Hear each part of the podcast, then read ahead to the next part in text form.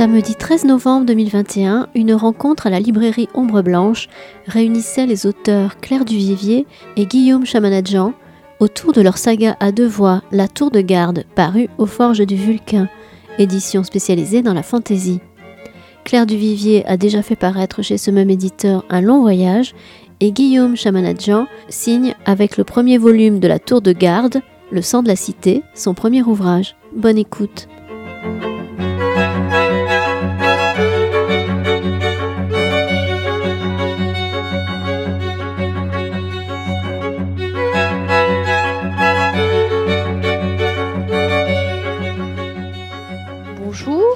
Est-ce que tout le monde entend bien comme il faut Ouais, c'est bon. Bon, bah, merci à tout le monde d'être venu pour cette rencontre. Donc avec Claire Duvivier et Guillaume Chamanadjian pour leur euh, double trilogie, dont les deux premiers volumes, euh, enfin le premier volume est paru au mois de, c'était mars, je crois. C'était avril. Avril, j'étais pas loin. Pas loin. Et, euh, le, premier volume de la trilogie de Claire Duvivier qui est sorti là cet automne. Je m'étais dit que pour faire un petit tour de, présentation, je sais que vous êtes tous les deux, vous faites partie des métiers du livre. Et du coup, je voulais un peu vous lancer là-dessus pour qu'on fasse connaissance un petit peu, qu'on ait plus d'infos sur vous, ce que vous faites et comment vous en êtes euh, venu à écrire, surtout. C'était ma question. C'est très large. Ok. Bah, en fait, euh, je commençais par la fin de la question, mais on en est arrivé à écrire euh, euh, bah, justement parce qu'on a toujours été attiré par le livre, et c'est ce qui explique aussi qu'on est terminé euh, dans ce milieu professionnel-là. Mhm. moi, pour ma part, je suis éditrice aux éditions Asphalte. Donc, on publie la littérature, littérature, littérature noire au sens large. donc pas du tout de la fantaisie. enfin, on a quelques titres qui tirent vers l'imaginaire, mais ça reste marginal dans le catalogue. Et euh, effectivement, euh, quand ça s'est un peu su que j'allais publier un roman, euh, les gens attendaient vraiment un roman noir ou quelque chose comme ça, et étaient très très étonnés que ce soit de la fantaisie. Et puis moi un peu pareil, effectivement. Donc la, réponse est un peu dans la question. Je, travaille dans le livre parce que je suis lecteur à la base, et, du coup, bah, aujourd'hui, je travaille alors pas dans l'édition. Moi, je suis prestataire commercial pour euh, beaucoup d'éditeurs, donc à peu près un peu plus de 200 maisons d'édition. Euh, j'ai quelques éditeurs qui font de l'imaginaire, mais pas tant que ça en réalité. Donc c'était, euh, oui, c'était vraiment juste par goût qu'on s'est lancé un peu dans ce défi avec Claire de, de partir sur, sur, sur des trilogies de fantasy. Bon bah j'ai une question toute naturelle qui me vient, mais alors pourquoi la fantasy du coup? C'était un peu nos premières amours, je crois. Enfin, c'est pas. On a toujours été lecteurs d'à peu près enfin de, plein de choses différentes. On est des lecteurs très très éclectiques, euh, que ce soit Claire ou moi. Euh, la fantaisie, euh, on en a lu beaucoup quand on était jeunes adultes. on, s'en est un petit peu éloigné, on continue à en lire de temps en temps. Et en fait, je pense que c'est le projet qui a voulu ça en réalité, puisque puisque c'est suite à un voyage à Sienne en réalité qu'on a décidé de se lancer dans l'écriture enfin qu'on a commencé à mûrir l'idée. On n'a pas décidé de se lancer dans l'écriture, mais suite à, on avait fait une petite virée en Toscane en train, et notamment on s'était baladé à Sienne. Et en fait, on s'est complètement perdu. Alors, je sais pas si vous connaissez Sienne, c'est une ville euh, moyenâgeuse euh, avec plein de petites ruelles euh, qui est divisée en quartiers. Chaque quartier a un animal emblématique. Donc il y a un quartier du dauphin, un quartier de la tortue.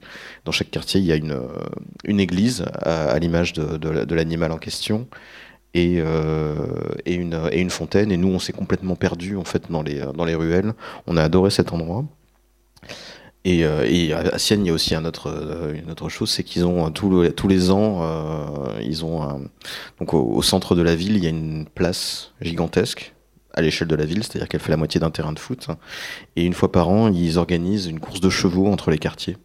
Et la course de chevaux, c'est une fois le tour de la place, donc ça dure quelque chose comme une minute vingt, et ça met la ville en émoi pendant, euh, pendant des semaines et des semaines. Et on s'est dit, en fait, en repartant de là, que c'était une ville, euh, une ville de fantaisie, tout simplement, que euh, c'était, si on pouvait extrapoler Sienne, en faire une ville bah, immense, ça pourrait donner un roman de fantaisie assez extraordinaire. Mais juste à ce moment-là, c'était encore un peu un jeu de l'esprit. L'idée, c'était pas d'écrire un roman dedans, mais c'était un, super théâtre pour des histoires, en fait, tout simplement.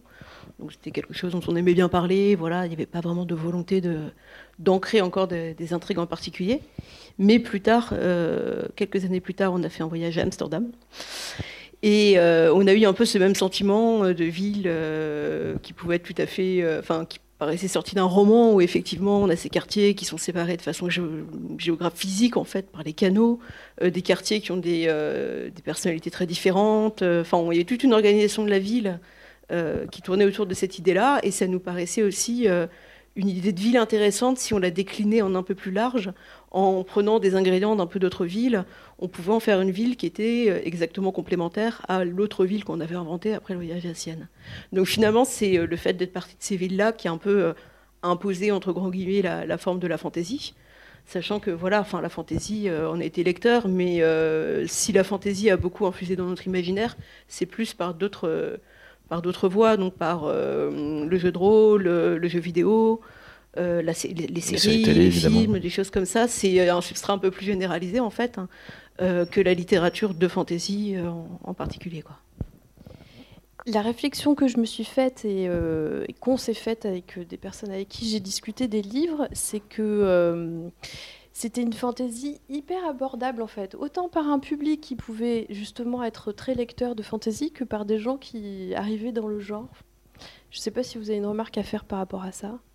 Si on vous a fait des échos ou quelque chose bah, on, nous l'a dit aussi. on a eu des, lecteurs qui n'étaient pas des lecteurs de fantaisie qui nous ont dit bon j'ai acheté parce que la couverture est belle ou j'ai acheté parce qu'on fait confiance à cet éditeur et en fait j'avoue que c'était un peu une des plus belles euh, enfin c'est la remarque qui nous en tant que enfin moi en tant qu'auteur, je pense que toi aussi peut-être un peu, ça nous fait vraiment énormément de plaisir parce que on sait que la fantasy c'est pas forcément un, genre vers lequel le, grand public va forcément, et se dire que bah il y a, d'autres manières d'y entrer, il y a d'autres manières de, de rendre ça intéressant pour des gens qui n'en lisent pas forcément.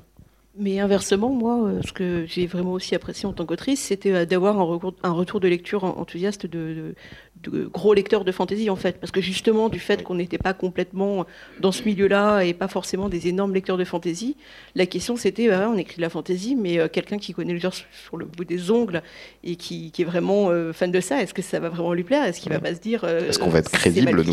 Et, et j'avoue que ces retours de lecture-là aussi m'ont vraiment fait plaisir et m'ont vraiment soulagé, en fait.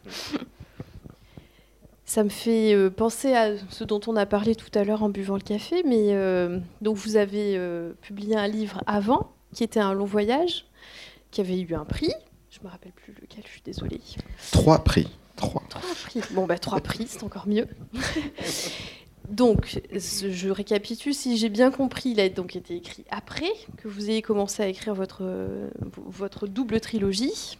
Oui, alors ça, il est paru en premier, il a été présenté comme mon premier roman, mais la vérité c'est que j'avais déjà commencé à travailler sur Citadin de demain, et euh, on avait déjà commencé à travailler sur le projet de la tour de garde en général.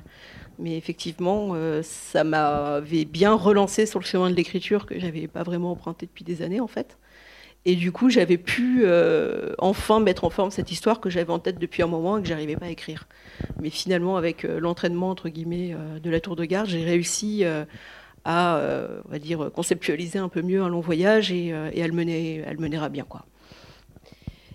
Du coup, comment, enfin, j'ai une question plutôt euh, sur l'aspect éditorial, la rencontre avec David. Vous vous connaissiez avant, vous avez apporté votre projet, comment ça s'est passé? Alors, moi, je connais David parce que donc David Melmanche des éditions Forge de Vulcain, notre éditeur. Moi, je le connais parce que bah, je suis éditrice aussi. On s'est retrouvés euh, côte à côte, euh, nos stands côte à côte, dans de nombreux salons euh, un peu partout, parfois des salons un peu de la loose où il se passe pas grand chose et on a le temps de discuter et de se raconter nos vies, parce que ça arrive souvent. Et en général, moi je, passais juste pour acheter des livres à David, donc je le connaissais pas plus que ça. Et effectivement, une fois, je crois que c'était à Étonnant Voyageur, à force de discuter sur. je ne sais plus si c'est un de ses auteurs qui est aussi éditeur, en fait, Jean-Luc des éditions de l'œil d'or, hein, et il me disait mais oui effectivement euh, c'est marrant parce que entre lui et Gilles qui est aussi éditeur aux éditions euh, Antidata, j'ai beaucoup d'auteurs qui sont par ailleurs éditeurs euh, c'est amusant quand même. Euh, je pensais pas que c'était aussi répandu. Euh, est-ce que toi tu écris, Claire? Et puis il avait aussi cette espèce de. Il venait de lire aussi un article sur Toni Morrison, comme il nous avait expliqué, où Toni Morrison disait qu'elle était, bah, elle était éditrice avant d'être autrice, hein, et qu'il y avait un vrai, un vrai pont entre entre les deux. Mais moi, en fait, cette activité d'écriture que j'ai avec Guillaume, j'en avais parlé avec vraiment personne, en fait. Euh, mais là, en fait, je sais pas, euh, il m'inspirait confiance euh, avec son air gentil et sa barbe. Et, du coup, et... non, on boit jamais sur les salons. et effectivement, je lui ai dit, bah écoute, je viens de finir un truc. Je parlais d'un long voyage parce que le- la tour de garde, c'était encore un magma un peu flou.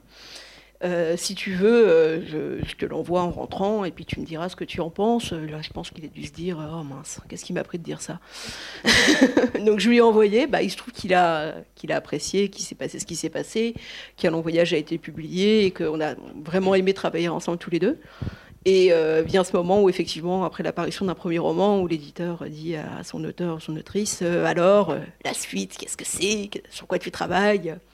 Et c'est là qu'effectivement je lui dis bah je travaille euh, avec euh, sur un très grand projet avec euh, mon compagnon. Est-ce que tu veux bien lire le manuscrit de mon compagnon? Ce qui est le, le cauchemar pour un éditeur, hein, il faut le savoir. Je pense que l'éditeur redoute ce moment. Un peu pour- de voilà. refuser. ou- Voilà, il ou, a- ou- ou un, ou un de ses auteurs va lui proposer le manuscrit d'un compagnon. Enfin, je pense que voilà. Il a eu son espèce de petit sourire crispé en disant bien sûr je lirai le manuscrit de ton compagnon avec beaucoup de plaisir. Ce qui augurait le pire, mais je trouve que finalement il a bien aimé euh, le manuscrit. Bah, en fait, on lui avait envoyé euh, pas mal de textes quand même. Donc, euh, je dirais pas que c'est manuscrit du sang de la cité, mais euh, on lui a envoyé tout ce qu'on avait sur la tour de garde à ce moment-là. Et en fait, je crois que c'est l'ampleur du projet qui lui a plu et qui l'a fait un peu rêver, quoi. Le côté, ah oui, on pourrait faire une grande fresque de fantaisie française.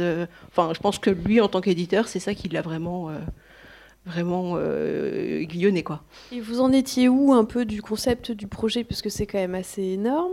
Donc c'est deux trilogies, une trilogie chacun. Ça pourrait presque être un peu effrayant, je pense, d'un point de vue éditorial. Bah, c'est ce qu'on s'est dit, parce qu'effectivement, on lui prenait quand même, euh, parce que c'est un petit éditeur, elle est aux Forges de Vulcain, euh, ça voulait dire que euh, nous, en tant qu'auteur, on lui prenait entre guillemets deux créneaux de parution par an. Euh, alors en plus, on avait, ce qui l'a rassuré, je pense quand même, c'est qu'on avait plutôt bien avancé dans l'écriture. C'est-à-dire que quand on est arrivé vers lui avec euh, avec les premiers textes, on avait l'équivalent en tant qu'histoire. On les a beaucoup retravaillés depuis, mais on avait l'équivalent de quatre tomes. Donc quatre tomes, euh, on savait pas qu'il y en aurait six. On était un peu bloqué dans le sens où on savait pas trop comment on allait structurer. Est-ce que ces quatre tomes, ce serait deux tomes? Est-ce que ce serait, euh, est-ce qu'il fallait alterner un petit peu les chapitres de l'un et l'autre, etc. C'est vraiment en discutant avec lui qu'on a pu vraiment se dire, euh, ok, il faut que ça soit vraiment deux trilogies qui soient très séparées, qui soient chacune portée par un auteur. Chaque euh, chaque auteur a un narrateur et une ville et porte vraiment le texte euh, en tant qu'auteur du début jusqu'à la fin. Et euh, on, boucle entre guillemets en trois volumes chacun. Parce que euh, faut, que ça ait un, début un milieu une fin et qu'on soit cohérent cohérent là-dessus. Je suis désolée, ça me donne envie de rebondir, mais quand vous avez démarré, vous avez comment est-ce que vous avez démarré? Puisque du coup, c'est plutôt en, avançant dans l'aspect éditorial que vous avez scindé deux trilogies. Donc vous avez commencé à, écrire vraiment ensemble. Parce que c'est juste une remarque aussi. Je me suis fait la remarque que quand même, c'était tellement euh, homogène qu'on pouvait presque... Il y a finalement... Comment dire? Il y a vraiment une voix commune aux deux romans. Comme si c'était presque une seule personne qui écrivait finalement. C'est pas les mêmes personnages, donc c'est pas porté de la même manière, mais il y a vraiment une unité qui est assez extraordinaire en fait. Du coup, voilà. Sur sur l'écriture en elle-même, enfin le, façonnage déjà de l'univers. Alors en fait, ce qu'on a fait, c'est qu'on a euh, pas mal travaillé, surtout au début, avant même de commencer à écrire, pour euh, pour dire bah voilà, l'univers il va ressembler à ça. On a vraiment posé les, jalons en disant il y a vraiment deux villes. euh, il y a une ville qui est, bah, comme on disait, inspiration euh, ville hanséatique, euh, euh, nord de l'Europe, etc. Une ville d'inspiration plus méditerranéenne. On a posé les, bases thématiques aussi. Ça va parler plutôt de ça. Ça va parler de villes qui sont sur le, au bord, euh, au bord de, la, de la guerre civile, euh, narrateurs. Donc il y a une unité thématique qu'on a un peu, bah, qu'on a travaillé très en amont. Mais ensuite, on s'est laissé quand même énormément de liberté pour la rédaction elle-même. Oui, sachant que à la base, c'était pas un projet de publication, c'était vraiment un projet de racontons une histoire, racontons-nous à nous-mêmes une histoire. Et euh, même si on avait comme ça quelques rails pour se guider, euh, on se faisait lire tous les quelques chapitres et on faisait ça aussi pour épater l'autre, enfin pour s'amuser aussi, quoi. Oui, il y a ça aussi. Ce qui fait que l'écriture, voilà, même si elle n'a pas été faite à quatre mains à proprement parler, parce que chacun portait vraiment son texte, euh, bah, on se faisait lire très très régulièrement, ce qui faisait que ça permettait aussi d'aiguillonner l'autre pour, pour rebondir sur les thématiques, pour, pour rajouter, en ajouter une petite touche. Il y avait cet aspect rebondir sur chaque élément qu'offrait l'autre, et puis cet aspect de réaliser à la relecture qu'en fait, il y avait des points communs qu'on n'avait pas prévus au début et qui étaient là. Et en se disant comment on peut retravailler pour justement euh, en faire quelque chose de signifiant et qui aura vraiment euh, un sens plus tard dans l'intrigue. Et euh, donc ça s'est un peu façonné aussi en se relisant l'un l'autre. Après, je parle d'une forme aussi un peu primordiale du texte, c'est-à-dire c'est pas ce qui est, qui est là, voilà. publié. Du coup, à partir du moment où le projet de publication s'est fait plus concret, ensuite là, on a retravaillé dans ce but-là. Donc c'est histoire d'avoir un texte plus léché, qui soit pas juste un jeu entre euh, deux personnes qui, écrivent pour s'amuser en fait, mais euh, avoir vraiment un texte qui soit écrit pour un lecteur. Et, euh, Mais effectivement, cette phase initiale donne, je pense aussi, cette impression d'homogénéité. elle est toujours là, quoi. Enfin. Et du coup, David, son rôle dans la dans cette espèce de structuration éditoriale, si vous pouvez me montrer un peu plus. En fait, il nous a. C'est pas lui qui a structuré, mais il nous a posé les questions qui ont fait que nous on a structuré derrière. Je pense que c'est vraiment comme ça que ça s'est fait. Euh, parce qu'encore une fois, quand on est allé le voir, on avait l'équivalent de quatre textes, mais on savait pas combien, enfin de quatre romans. On savait pas que c'était quatre textes. On savait pas que c'était quatre romans. Donc, euh, un beau, beau gros paquet de feuilles. C'était un beau gros paquet de feuilles, voilà. Il est, très courageux quand même, hein, parce que moi je vois arriver ça sur mon bureau, j'avoue, j'hésite un peu, mais. Euh, on a parlé de, de, Sienne, on a parlé d'Amsterdam. J'ai préparé un petit peu mes questions et j'ai lu aussi qu'une des sources d'inspiration, c'était euh, la citadelle de Kowloon à Hong Kong. Ça m'a complètement fascinée parce que je ne connaissais pas du tout. Alors oui. en fait, il y a, eu...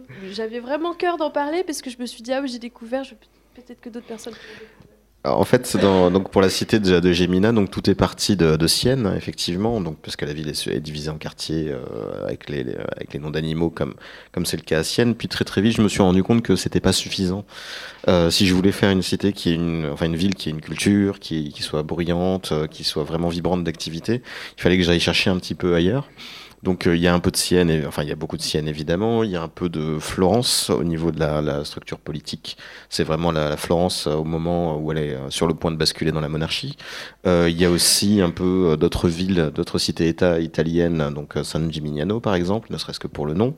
il y a aussi un peu de Marseille avec les, deux fortins qui ferment. Et puis il y a aussi, alors moi ça, ça me fascine depuis toujours effectivement, la, citadelle de Kowloon. Alors pour situer un peu la citadelle de Kowloon, c'était une, c'est un un, quartier qui n'existe plus aujourd'hui, qui se situait à Hong Kong.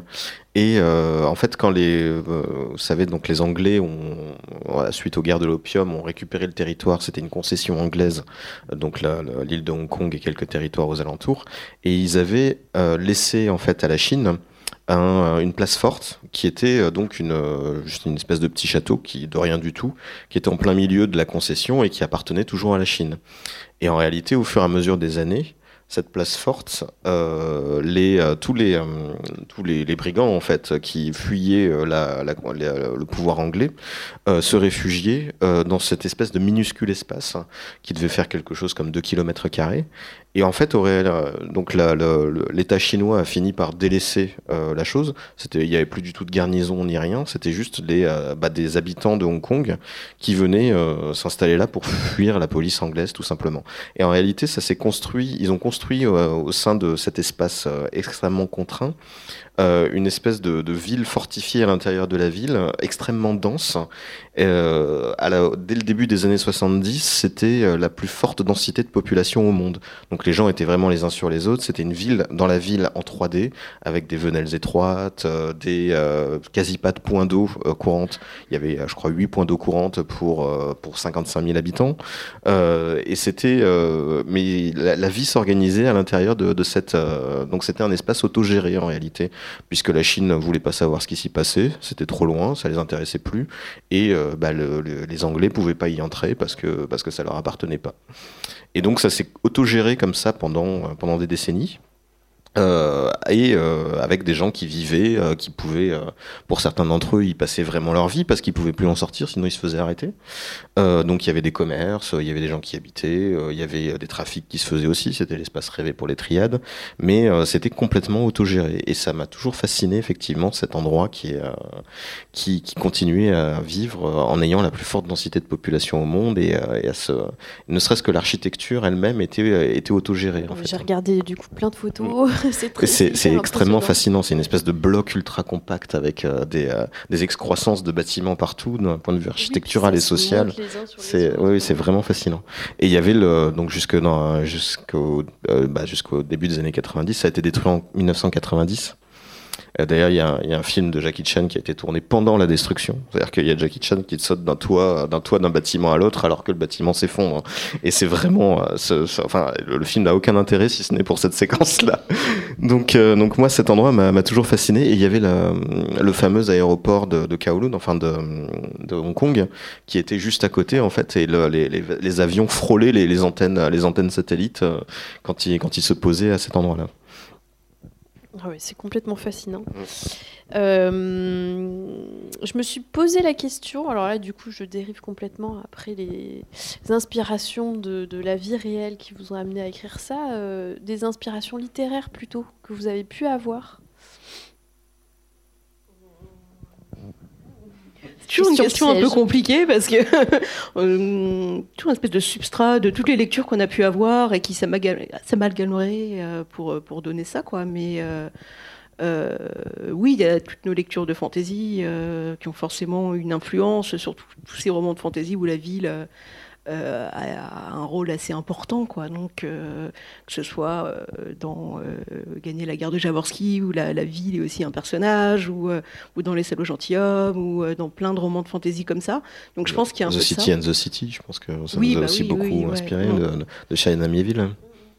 qui est peut-être moins fantasy, mais, euh, Oui, mais sur le côté de mais, ville, euh, complémentaire, opposé, euh, oui, effectivement, oui.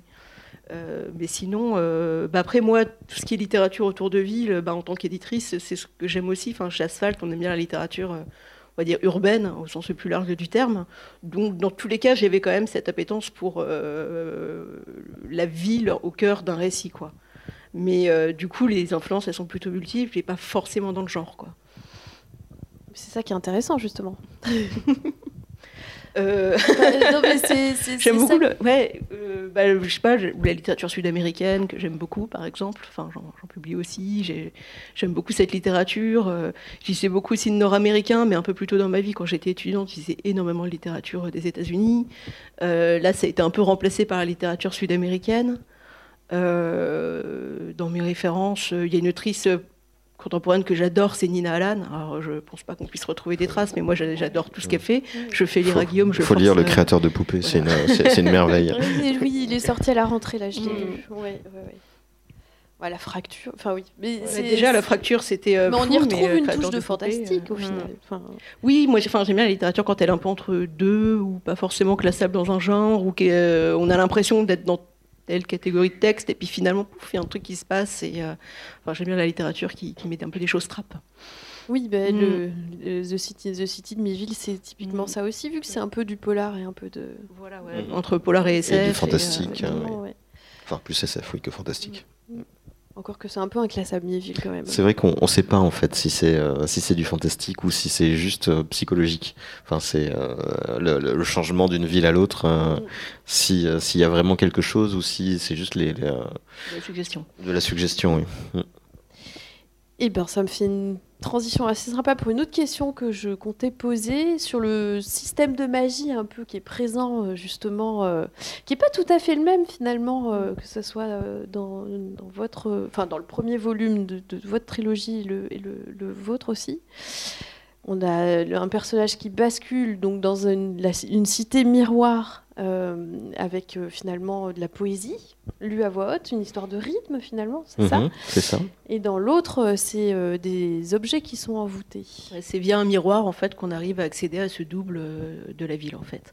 Mais ça fait partie aussi des thèmes pour le coup. euh, on avait une vague idée justement de faire apparaître cette, euh, ce double obscur de chaque ville, mais effectivement euh, on l'a fait chacun à notre manière. Qui collait aussi au personnage, qui collait à la ville, euh, chacun à sa ville. Et du coup, euh, on a travaillé pour que ce soit différent. Bah, après, l'idée, c'était aussi qu'on n'ait pas l'impression de lire deux fois le même roman non plus. Donc, il fallait qu'il y ait pas mal de petites divergences comme ça, qui laissent entendre que oui, il y a une communauté. entre cet aspect fantastique-là, on va dire, mais que c'est pas exactement la même chose, quoi. Ça reste assez assez mystérieux, assez nébuleux finalement, parce que donc dans le, dans le, la cité du Sud, je me trompe. De... À chaque fois, je m'en mêle les pinceaux. Le champ de la cité. Enfin, la cité, la cité. vu qu'il y a plein de sous-titres, je ne sais plus. Euh, il y, a, y, a, y, a, cette espèce de, de côté où c'est une, une, légende un petit peu euh, qu'on sert aux enfants, etc., dont on n'a pas tellement de traces euh, et qui arrive de façon assez abrupte. Tout le monde a entendu parler du Nilo, mais c'est quelque chose pour faire peur. Euh, et ça arrive subitement. Et c'est un petit peu la même chose aussi, c'est que on n'a pas quelque chose de concret comme des personnes qui utilisent la magie, sauf les constructeurs, les bâtisseurs, la guide des bâtisseurs. Oui, il y, a une magie entre guillemets utilitaire en réalité qui, consiste juste à euh, pouvoir construire euh, plus facilement. Euh, donc, ce qui explique aussi les, dimensions immenses de la ville, parce que sinon ça pourrait pas passer sur, sur l'époque où c'est censé se dérouler. D'une manière générale, la, magie, elle reste utilitaire en fait, c'est-à-dire qu'il n'y a pas de sorciers qui vont qui vont lancer des boules de feu, c'était pas l'idée, et on voulait qu'elle soit intégrée à chaque fois à la ville. C'est-à-dire que chaque, euh, chaque magie, en réalité, euh, est, un, bah, est un reflet littéral de, la ville. Donc euh, c'est vrai, il y a, y a cette, cette, dualité, cette dualité avec une espèce de ville souterraine euh, qui, euh, dans le cas de Gemina, est euh, une espèce de reflet inversé, puisque Gemina est une ville extrêmement bruyante, pleine de vie, vivante, avec plein de couleurs. Et puis, quand on arrive dans, son reflet, en fait, bah, on est dans une ville qui est triste, plutôt froide et, franchement menaçante, mais qui a aussi ses avantages parce que bah, on peut y évoluer plus facilement et, du coup se balader d'un point, à l'autre de, la, ville réelle, hein, enfin de Gemina, en passant par ces chemins détournés.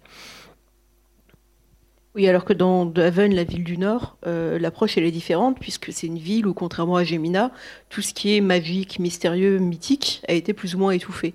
C'est une ville qui est plus gouvernée par euh, la raison, la science, le commerce, des choses très pragmatiques et très chiantes. Et euh, effectivement, il n'y a pas de survivance dans les mémoires ou dans les contes pour enfants euh, de l'équivalent euh, de ce que les, protagonistes appellent le Neved, l'inverse de The Haven, de, cette euh, ville miroir qui est complètement vide également et complètement froide.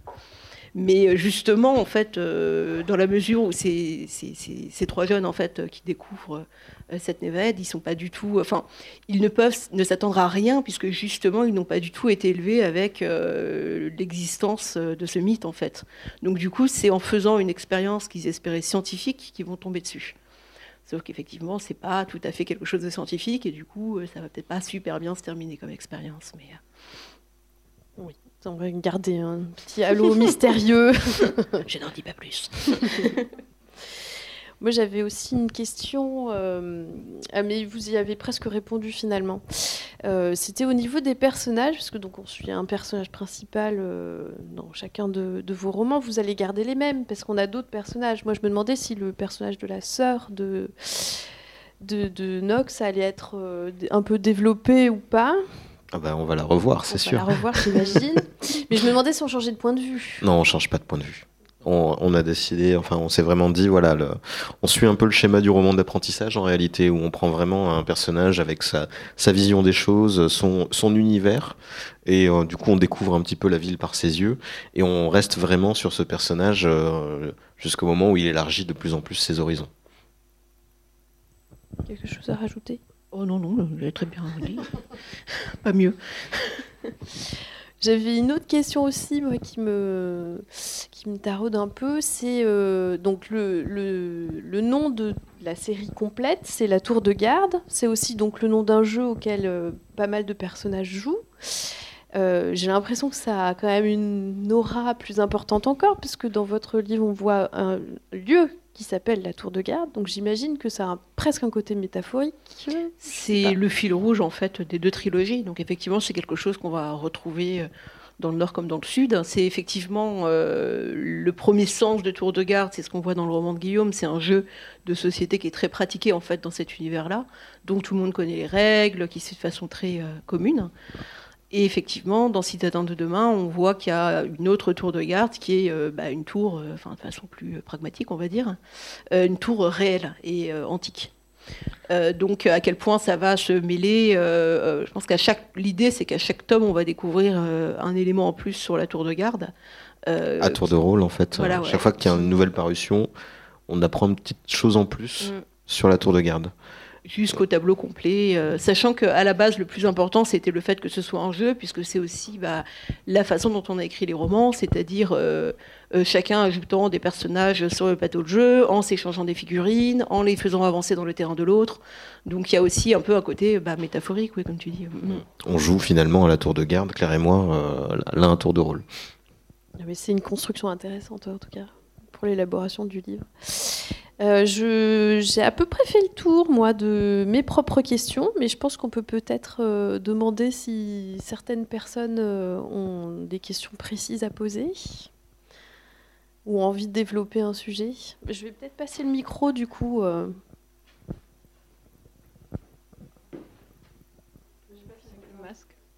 Est-ce que ça fonctionne?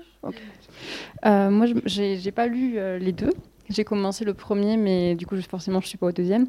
Et je me demandais comment s'était fait du coup la répartition. Pourquoi euh, capitale du Sud pour l'un, pourquoi capitale du Nord pour l'autre Pourquoi le Sud et le Nord? Est-ce qu'il y a c'était des, préférences ou? Alors, début, quand on a commencé, euh, quand on s'est dit on va vraiment opposer les deux villes, euh, on s'est posé plein de questions avec Claire. Est-ce que euh, on écrit chacun un chapitre, on échange les villes, on échange les narrateurs? Et puis, en fait, Claire et moi, on n'écrit pas du tout de la même manière. on n'a pas les mêmes manières de travailler. Donc Claire, elle, elle, écrit tout de suite entre guillemets. Et ensuite, elle revient en arrière, elle retravaille, elle, reformule, elle, elle, reconstruit, etc. Alors que moi, je, peux rester 15 euh, jours, 15 euh, jours sans rien écrire, euh, juste à aller me balader dans les rues, et puis je réfléchis à la structure, et puis une fois que je, une fois que je l'ai, je me pose et j'écris. Et je pense que si on avait vraiment fait une écriture collaborative euh, où chacun écrit euh, un bout du roman de l'autre et vice versa, on aurait fini par s'étriper. Euh, je crois qu'il n'y a pas d'autre mot. Après, pour répondre plus spécifiquement à la question, c'est que Guillaume est originaire du sud de la France, je suis originaire du nord de la France, et toutes les blagues sur ah bah ça c'est bien le nord, ah ça c'est bien le sud, c'est aussi quelque chose qui nous est assez quotidien. Hein, enfin voilà. voilà, c'était une manière encore une fois, c'était un jeu entre nous au début, donc on s'est dit ah bah, moi je vais écrire sur le sud et puis toi sur le nord.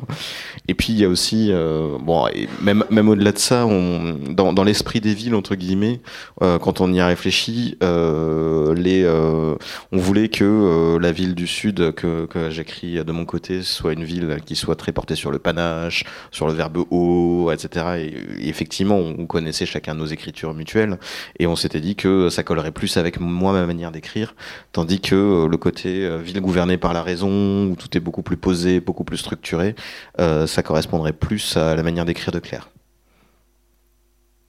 Mais on aurait pu inverser, hein. c'est une décision complètement, euh, complètement euh, arbitraire qu'on a prise au début. Ça m'a fait penser à autre chose, euh, enfin, pas tout à fait lié, mais euh, dont on n'a pas parlé, et je pense que ça peut être intéressant peut-être de développer. C'était plus euh, sur l'aspect, euh, je trouve, qui est très présent dans le premier, qui est tout ce qui est nourriture, boisson, etc., qui, qui quand même contribue beaucoup à l'ambiance. en fait, là aussi, c'est. c'est pas du tout d'où ça vient. c'est pas du tout d'où ça vient. C'est pas notre truc, hein, la bouffe, vraiment pas.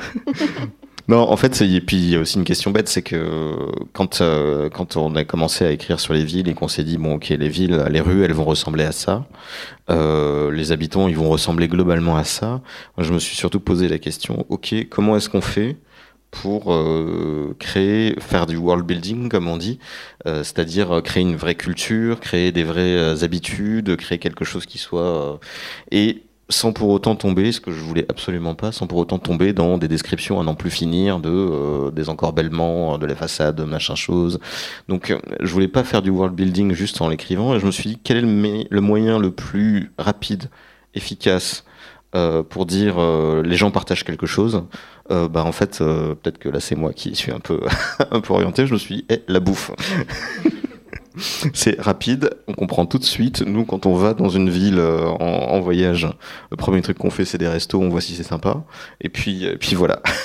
Donc la bouffe et le vin, ça nous a paru euh, des bonnes manières, entre guillemets, de... Bonne porte d'entrée. Une, bonne une bonne porte d'entrée, pas pour parler de la ville, mais pour parler des gens, en fait. C'est vraiment une bonne manière de se retrouver bah, euh, directement au niveau des pavés et puis de parler aussi bien des, des, puissants et que, que des gens du commun qui, qui mangent la même chose en réalité.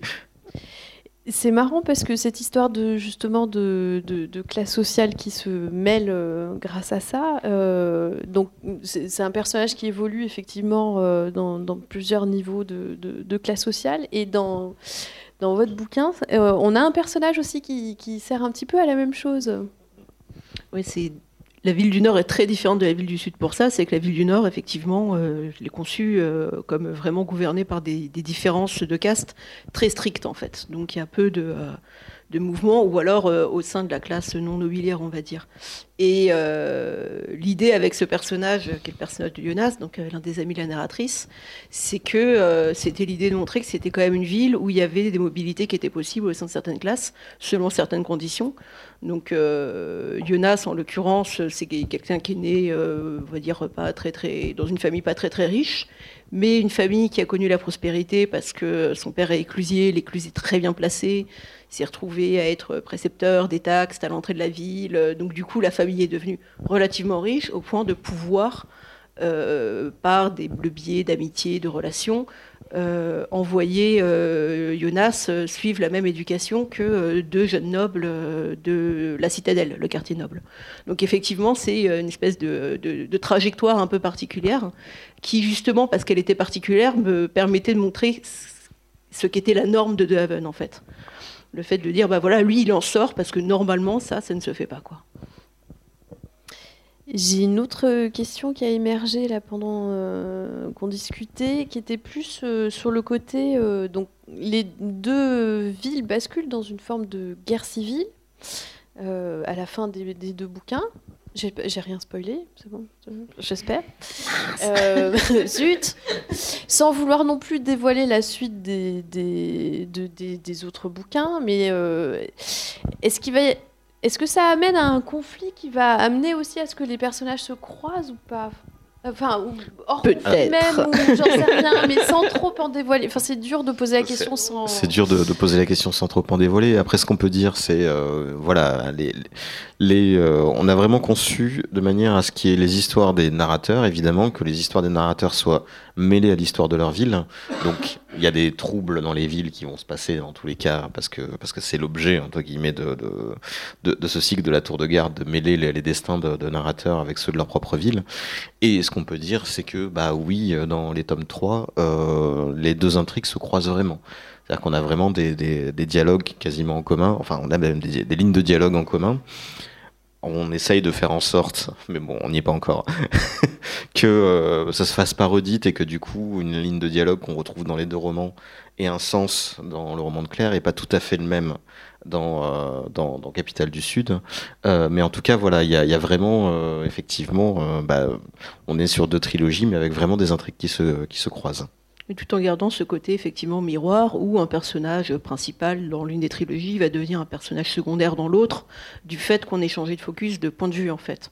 De la même façon que certains dialogues euh, ont une importance dans une des trilogies alors que c'est un dialogue plus anodin dans l'autre. Ah, pour, euh, pour, situer par exemple, il y a un dialogue, il y a, y a une ligne de dialogue, euh, enfin il y en a, y a d'autres exemples comme ça, mais sur une ligne de dialogue, on va voir chez, chez Claire la ligne, de, la ligne de dialogue avec trois petits points.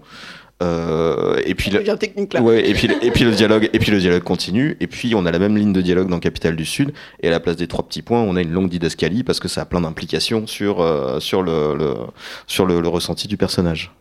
C'est technique mais c'est assez imagé en fait. L'idée, c'est qu'on n'ait pas l'impression de se répéter en lisant les deux tomes 3 et qu'effectivement, euh, certaines choses, enfin, que ça fasse clin d'œil, que ce soit lisible de façon complètement premier degré quand on n'a lu qu'une seule des deux trilogies, mais qu'effectivement, en lisant les deux, on se voit Ah, mais oui, effectivement, ça fait référence à tel moment, enfin, qui est un peu cette petite couche en plus. Hein, euh, qui fasse euh, l'intérêt de lire les deux trilogies, enfin j'espère, dans l'idéal. Et l'idée aussi, c'est d'avoir construit les deux de façon à ce qu'on puisse lire qu'une trilogie si on a envie. Tout à fait. on peut lire qu'une trilogie, que la capitale du Nord ou que la capitale du Sud. Euh, maintenant, on essaye de faire en sorte que, évidemment, ça, on en apprenne beaucoup plus sur l'histoire, sur les véritables enjeux, en lisant les deux. Quand même, donc il faut tout lire. Dans l'idéal, on n'oblige personne. Euh, hein.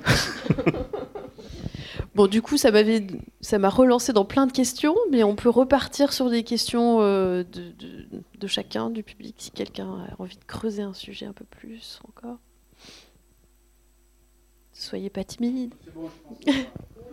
Alors, ça serait dommage de ne pas lire les deux, je trouve, parce que moi j'ai lu les deux, et c'est vraiment. Est-ce que vous avez. Euh, je, vois que vous, vous travaillez ensemble forme, est-ce que vous êtes obligé aussi à accentuer les différences Parce y a la ville du Nord et la ville du Sud, il y en a une qui est débridée, chaleureuse, l'autre qui est, euh, bon, pour du cousin, elle est chiante quand même. il y en a une, manger c'est un plaisir, l'autre manger c'est une façon ostentatoire de oui. mais euh, sans aucun plaisir. Enfin, tous les personnages eux-mêmes, il y en a un qui court partout, qui est, euh, une sorte de. Un peu Lazarine et enfin, comme ça. Il est un peu monté sur ressort, oui. On se, dé dé décorseter un peu à un moment. Est-ce que, vous êtes un peu obligé, enfin, mis des, des défis soit le plus séparé possible. La langue aussi, la langue. Euh, non. Pour le coup, on n'a pas eu à se forcer euh, du tout. Je pense que là, pour le coup, c'est vraiment une question d'écriture. Euh, de cadre aussi, parce qu'à partir du moment où, on a, donné le cadre pour chacune des histoires, ça, ça impliquait des manières de, des manières d'écrire et des manières de faire les personnages. Donc non, non, ça, on n'a pas forcément accentué les, les différences. Elles étaient déjà là. Mais c'est marrant parce que malgré ces différences-là, enfin, enfin, je sais pas, hein, mais moi j'ai quand même cette espèce d'impression d'une unité qui est assez extraordinaire, quoi. c'est vraiment euh, le truc qui s'est dégagé. Euh. Et euh, alors, on parlait de la, de la langue. encore une fois, ça me fait rebondir, me poser d'autres questions il y, a, quelque chose de très poétique, je trouve, dans le choix de certains, de, certains noms, ou même le, nom du domaine du vin, les Lucioles, c'est très beau. Euh, il y a tout un imaginaire. Et euh, bon, je trouve qu'on. même si c'est pas dans la même série, mais qu'il y avait déjà dans Un long voyage, je trouvais qu'il y avait vraiment un travail très poétique sur les termes, sur les noms des lieux, sur les noms des personnages. Je ne sais pas si vous avez quelque chose à dire par rapport à ça je trouve ça très pénible en fait cette partie. C'est vraiment dur de trouver des noms qui, qui, sonnent bien. Donc euh, ouais, on, a bien galéré. On a bien D'avoir un, système cohérent aussi parce qu'il faut que les noms soient, enfin que qui fassent, qui se fassent écho un peu l'un l'autre, euh, qui fassent euh, la, difficulté. Enfin moi j'avoue tout au honte but que je, suis allé piocher dans des noms. Enfin c'est partie des choses. Tous les noms, tous les noms propres sont des, des prénoms latins en fait que j'ai refrancisé ou un tout petit peu Euh, donc en fait, il faut trouver un système euh, pour que ça soit cohérent. Et homogène, parce que ça fonctionne. Très homogène. Et c'est je dérive un petit peu, mais c'était déjà le même mode de, fonctionnement pour les, les, lieux et les personnages en long voyage? J'ai vraiment cette, ce côté très poétique là qui me. Bah, en long voyage, j'ai vraiment essayé de faire en sorte que, selon l'origine des personnages, effectivement, qu'il y ait une homogénéité. Donc euh, tous les noms des insulaires, il y a quelque chose qui, euh, qui soit commun. En l'occurrence, c'est des noms communs, des noms de valeurs, des noms de. Euh, j'ai essayé que selon les provinces de l'Empire, il y a une province un peu plus où les noms sont un peu plus alémaniques, les autres c'est vaguement francisé. tout ce qui se passe dans la province de Solméry, les noms sont inspirés Europe centrale, Europe centrale du Sud, donc Italie, Slovénie ces choses-là. Euh, mais voilà, c'est des inspirations et puis c'est voilà de trouver des noms qui fassent pas trop calquer sur du réel, tout en faisant pas trop alambiquer non plus. Euh. ça, c'est à force de repasser dessus plusieurs fois. Il y a des personnages qui ont changé de nom 15 fois parce que ça n'allait toujours pas, quoi. Mais euh, et puis à un moment, il faut se dire bon bah voilà, on arrête de changer. Lui, il s'appellera comme ça et puis puis on verra bien. Puis des petits détails comme, euh, bah voilà, un prénom de l'Empire comme Merle, finalement c'est aussi un nom commun et il se trouve que c'est le personnage impérial qui est le plus proche des insulaires, donc finalement ça a quand même un sens. Ou, ouais, mettre des petits clins d'œil pour qu'aussi les noms soient, soient parlants et disent quelque chose des personnages, quoi. En tout cas, je trouvais ça très réussi. Merci. non, mais c'est important d'avoir un écho aussi. Est-ce que quelqu'un d'autre a une petite intervention à faire euh, pour approfondir quelque chose?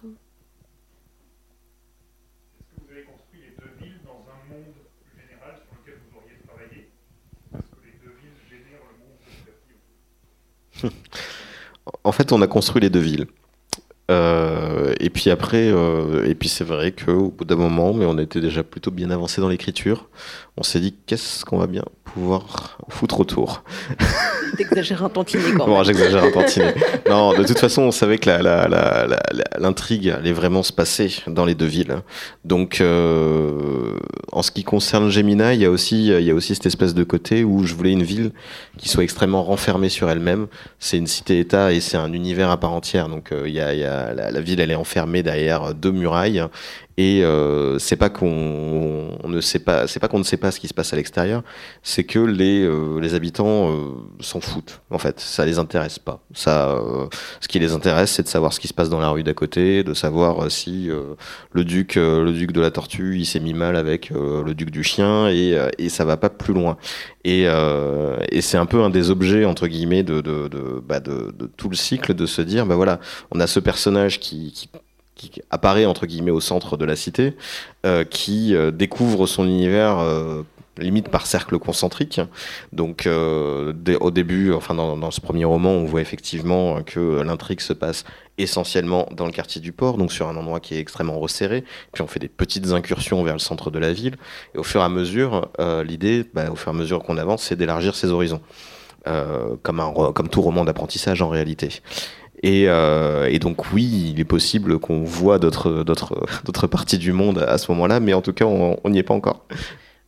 Dans ça aussi, les deux villes, elles s'opposent complètement, parce que Gemina est vraiment complètement refermée sur elle-même et euh, est très euh, homogène aussi, on va dire, en termes Mhm. d'habitants. Ah bah, Effectivement, euh, De Haven peut paraître moins sympathique, mais c'est une ville qui est plus cosmopolite, qui est ouverte sur le monde, qui commerce avec le reste du monde. Et effectivement, en s'immergeant dans De Haven, on a au moins des noms d'autres endroits, d'autres ports, d'autres villes qui commencent à émerger.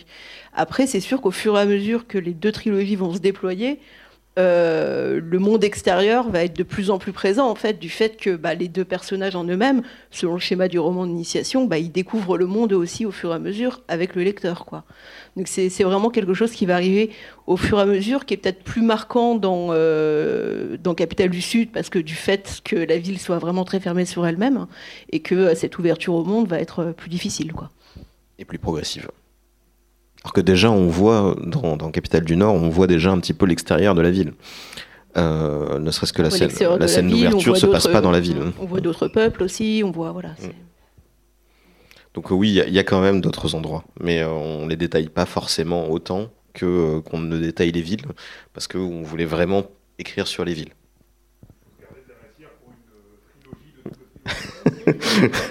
Ou alors on sait pas si on ira jusque là. Bah, c'est un projet quand même assez euh, titanesque. Ça va vous laisser un peu orphelin quand vous aurez terminé, j'ai l'impression. Je une grosse Vous avez peut-être pas pensé à ça. euh.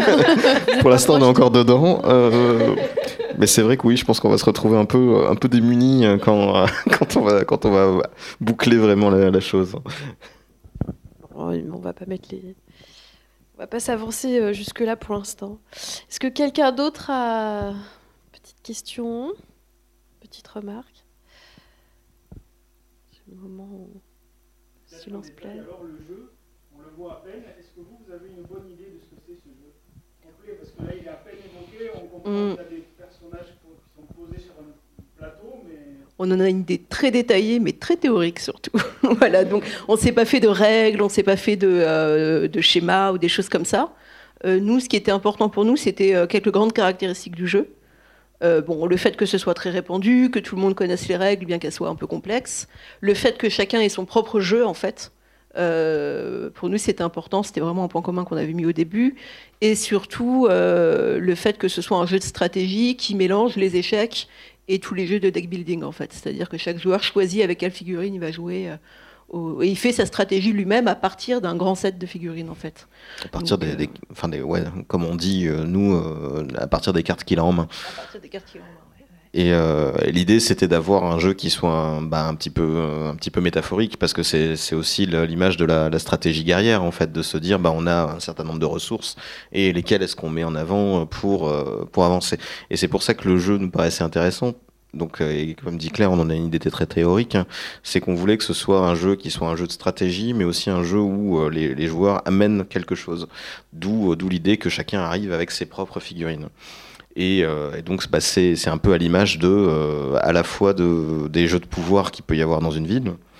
Euh, et puis euh, aussi quelque part, euh, mais alors là évidemment on parle dans la métafiction, c'est bah, de, nous notre activité en tant qu'auteur, c'est-à-dire que nous quelque part on joue à la tour de garde, Claire et moi, en, comme on disait, en jouant chacun notre tour avec nos propres armes, notre propre écriture et nos propres personnages, et en sortant un livre chacun à chacun son tour, un mois d'avril et un mois d'octobre.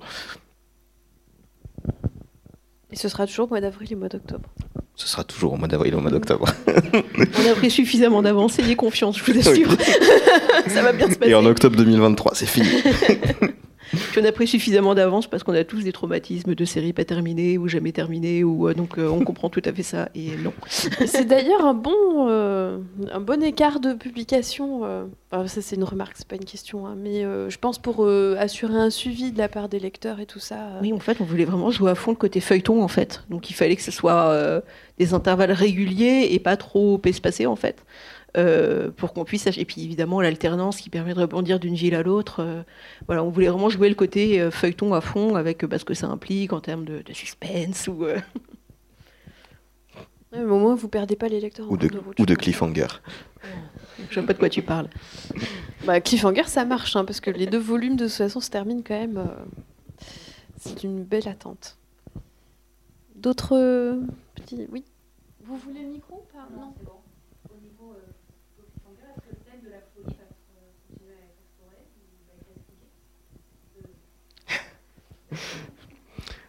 Euh, oui. Alors, dans Capitale du Sud, oui, complètement. Euh, c'est un des, un des motifs centraux, euh, entre guillemets, du, euh, de, bah, de la trilogie. Bah, notamment avec, on en parlait tout à l'heure, avec le, le personnage de Daphné qui, qui va revenir, évidemment. Après, je peux pas en dire plus sans, sans divulgacher. Oui, c'est plus un fil rouge de Capitale du Sud, même si certains éléments sont présents dans Capitale du Nord. Donc moi, c'est moins traité, quoi. C'est vraiment plus euh, euh, quelque chose qui est lié sur euh, Daphné et, et la Capitale du Sud, quoi.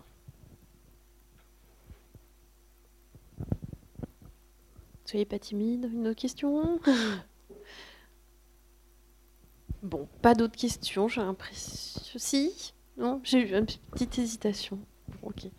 Bon, en tout cas, euh, ben, je- merci beaucoup d'être venu pour euh, discuter de tout ça euh, ici. C'était très chouette de vous recevoir. Merci à toi et puis merci. Bah, à merci vous tous. beaucoup.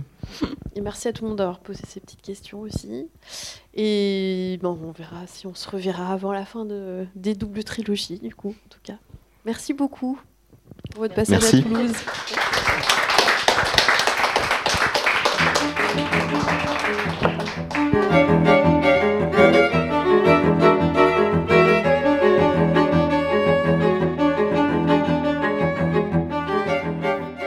venez d'écouter Claire Duvivier, autrice de Citadelle de demain, et Guillaume Chamanadjian, auteur de Le sang de la cité, pour leur saga à deux voix intitulée La tour de garde et publiée aux éditions du Vulcain, à la librairie Ombre Blanche le 13 novembre 2021.